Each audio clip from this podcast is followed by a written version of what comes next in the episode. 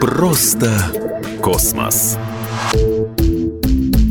Приветствую, друзья! У микрофона Егор Зайцев. В прошлом выпуске мы рассуждали о том, куда сможет долететь современная ракета. Если вы пропустили его, то с легкостью найдете и прослушаете подкаст на сайте kp.ru.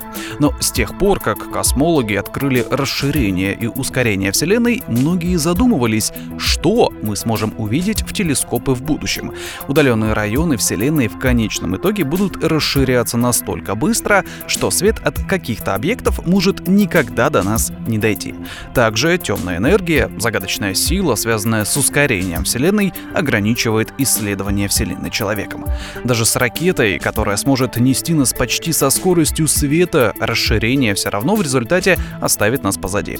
Самое дальнее, куда может добраться солнечный свет, излучаемый Солнцем сегодня, находится на расстоянии 15 миллиардов световых лет.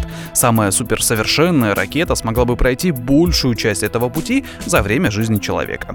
Несмотря на столь дальнее расстояние, при ускорении 9 метров в секунду это могло бы занять всего 50 лет в системе координат космонавта, так как время будет идти медленнее, чем на Земле за счет относительности.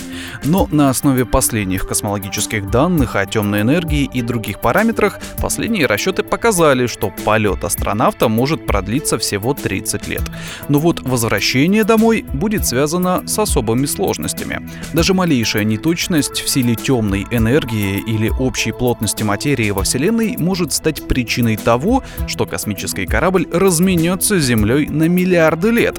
Если начать торможение на секунду позже, можно промахнуться мимо Млечного Пути. Вы можете фактически заблудиться в космосе, и тем не менее, если вам все-таки удастся остановиться в правильном месте, вас ждет разочарование. На Родине уже прошло около 70 миллиардов лет, Солнце уже давным-давно выдохлось, забрав с собой Землю, и вокруг вас будет почти полная темнота. Так что ждем более точных расчетов, более мощных ракет и не прекращаем мечтать, ведь это просто космос.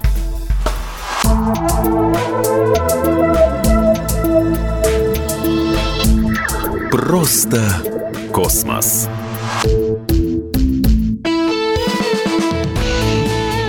Радио «Комсомольская правда».